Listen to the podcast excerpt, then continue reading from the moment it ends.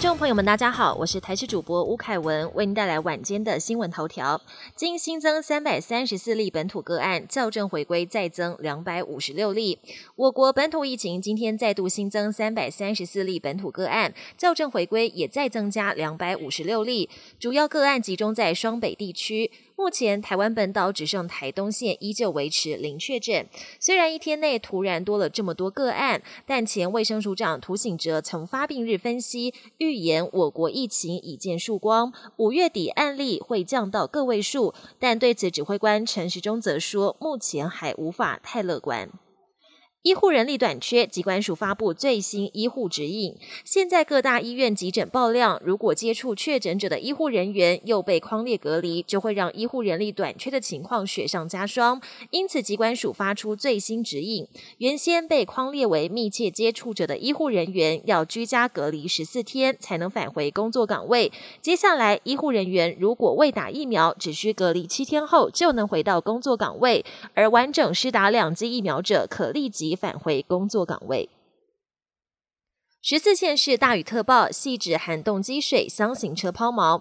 受到对流云系发展旺盛的影响，今天下午全台各地都出现短时强降雨。气象局更针对北北基桃一共七个县市发布豪雨特报，其中一级淹水警戒的台北市内湖区最高积水有三十公分，淹到居民大腿处。新北市细指区的雨势更是又猛又急，整条路都大淹水，水深达到半个轮胎高，酿成机车半。抛锚，双美地区的民众在下午也几乎都收到国家级警报，提醒要因应大雷雨。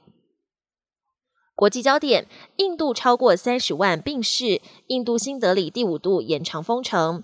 印度新冠肺炎累计死亡人数突破三十万，首都新德里第五度宣布延长封城令，而南部新增确诊病例也还是相当多。现在又因为罕见的毛霉菌症肆虐，雪上加霜，全国已经接获通报将近九千起案例。由于致死率高达百分之五十，有些人甚至得摘除眼睛才能保住性命。马来西亚连五天单日确诊破六千人，考量经济冲击，不实施全国封城。东南亚的新加坡、越南跟泰国最近都面临新一波疫情，邻国马来西亚也难以幸免，连续五天单日确诊突破六千人，医疗量能紧绷，已经有好几个州政府向中央要求设置方舱医院。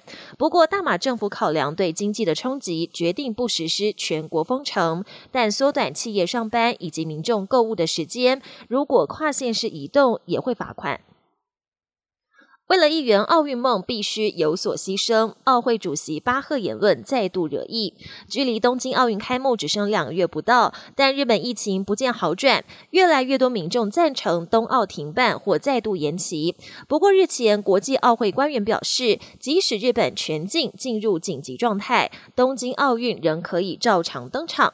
现在，国际奥会主席巴赫更说，为了一圆奥运梦，大家必须有所牺牲，再度引发日本。舆论哗然。本节新闻由台视新闻制作，感谢您的收听。更多内容请锁定台视各节新闻与台视新闻 YouTube 频道。